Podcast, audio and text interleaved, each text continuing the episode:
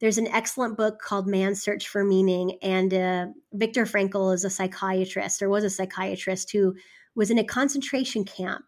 And he said the only way he thrived is he put space between the stimulus and response.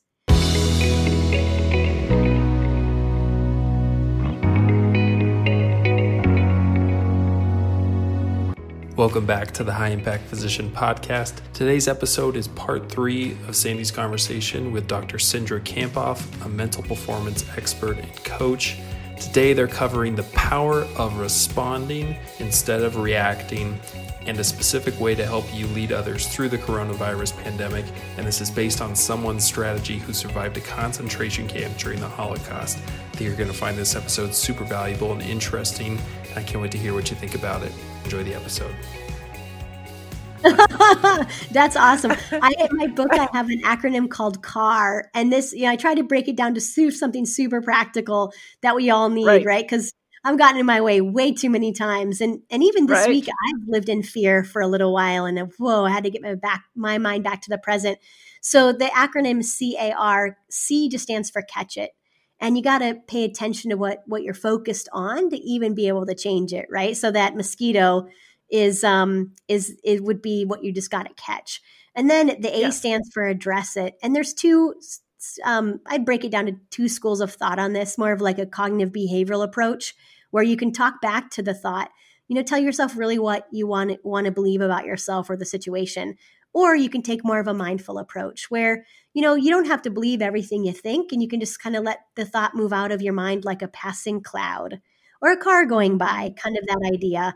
Um, and then R just means can you refocus back in the present? And um, I have seen way too many people living in the fu- in the future right now, full of fear and anxiety, um, and it's easy to live there. I, I saw Elon Musk tweet this this week. He said, "Fear is a mind killer," and I was like, "Ooh, that's really good." Right? Um, and we don't want to kill our mind. We want to instead really take care of that. Uh, pay attention to how you're feeling. Use these strategies inside of your, uh, you know, within you, like breathing or um, meditation that you can use, or self talk um, to really help you be resilient and uh, and and to respond, not react in this moment. So good. So good. Respond, not react. That's great. Yeah. You know, one of the things we've been talking around um, in different ways, and so I'm just sort of entering this conversation from like another perspective, is this whole notion that physicians um, they're not used to working environment with so many unknowns. They've been trained to diagnose, to you know, prescribe an intervention, heal people, do really complex work, deep work, um, but they haven't been equipped to work with so many unknowns. Talk to us a little bit more about any other strategies to manage and lead through change. Um, excellent. I think um, a couple of things is in terms of leadership uh, in terms of let's i'll break this question down into two ways ways that you can lead yourself and then ways you can lead others. And i'll start with like leading yourself and what i just said about um, putting you know responding not reacting. There's an excellent book called man's search for meaning and uh, viktor frankl is a psychiatrist or was a psychiatrist who was in a concentration camp.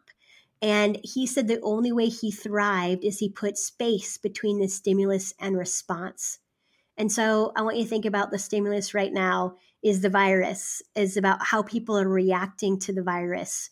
Um, the spread of the virus is the stimulus. We cannot control that personally, um, but we can. That's the stimulus. We can control our response to it, and we can put space in between the stimulus and response. So let's say the stimulus might also be like a, a, a patient who is just full of anxiety and fear. Um, you can put space between that person and how you're responding. You can do that with a deep breath. You can do that with um, self talk, just by noticing where your mind is and taking some time. So that's one thing I would encourage about um, you know leading yourself through this change, using the strategies by putting the space in between the stimulus and response. The other way is I mean, many of you who are listening lead others. And um, what we know from emergency management perspective, I just, I have a podcast called The High Performance Mindset. And so this week I've been reading and learning and interviewing people on my podcast as well. And uh, this guy named Jacob Green is um, charged with leading over 1,800 people right now through uh, this time period. And he said it's essential for us to over communicate with the people that we lead, that it's important to use words like purpose and mission um, and why instead of um, crisis or panic or um, or hysteria, right? These really like extreme words that are going to create more anxiety.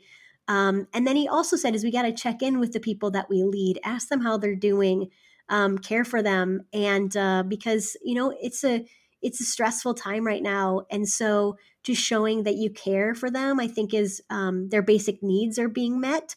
Um, and uh, it's important that they know that you care for them as a leader. Excellent. And I love as simple as that is um, in this time of all the limited um, PPE to really pay attention to the language we're using for with each other. Such a great reminder. And even as physicians are working with patients, I know a number of them have talked about, you know, um, patients are wanting to know solid answers about vaccines, testing, treatments, and they don't have the answers. So I love that notion of a deep breath or manage our self talk when we're in those interactions can be really powerful. Yeah. And I think we can level up our language a little bit. You know, just pay attention to the language that we're using. And it can be easy for us to kind of give into this really fear based language. Um, and that does create change, right? Sometimes you might need right? to use that for people who, uh, I'm thinking about some of your patients who might not realize, like, you know, they might they might not be um, doing the things that they need to to uh, stop spreading uh, the virus. But in general, most people don't necessarily need the extreme negative language right now because they're already full of it themselves right, and their right, own right. self talk. Yes, so good. I'm so appreciating your perspective to all of this. You've got such fresh ideas. They're very tactical. They're very practical. Let me ask you, as, as we bring this conversation to a close, what are some of your closing thoughts or vibe that you want to put out into the world? Um, great, great question. I think what's really powerful right now is to remember why you do what you do.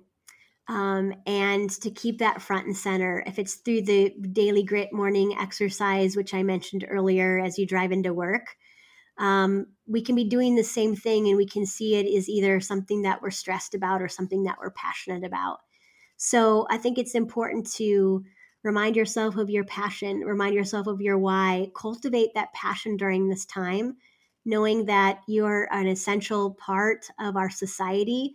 Um, we're relying on you, right, to manage yourself. And so, um, you know, that would be something I would just encourage people to, to think about and remind themselves why you got into this work in the first place. Wonderful. I am so personally touched and impacted by your message today. I love your tools. I love your book. I highly recommend it. I have on Audible and I've listened to it when I'm out on walks. I feel very grateful for who you are, the work that you do in the world, and your time here with us this morning. Thank you very much. Thank you, Sandy. I appreciate all the good work that you're doing, and I can hear your passion and uh, I think about this that you turned your mess into your message, right? Like the most difficult right. thing is is what powers you. And I think about that for myself. The most difficult thing for me was the ways I got in my own way from a performance standpoint and being able to use that to positively impact the world and, and staying excited and passionate about what you're doing and your work is more important than ever before. Awesome. Awesome. Thanks so much for your time today. Be well, and I'll look forward to crossing paths again someday. Of course. Thank you, Sandy. Thanks for having me on today. And I appreciate all the work the physicians are doing as um, they're getting out there and being courageous.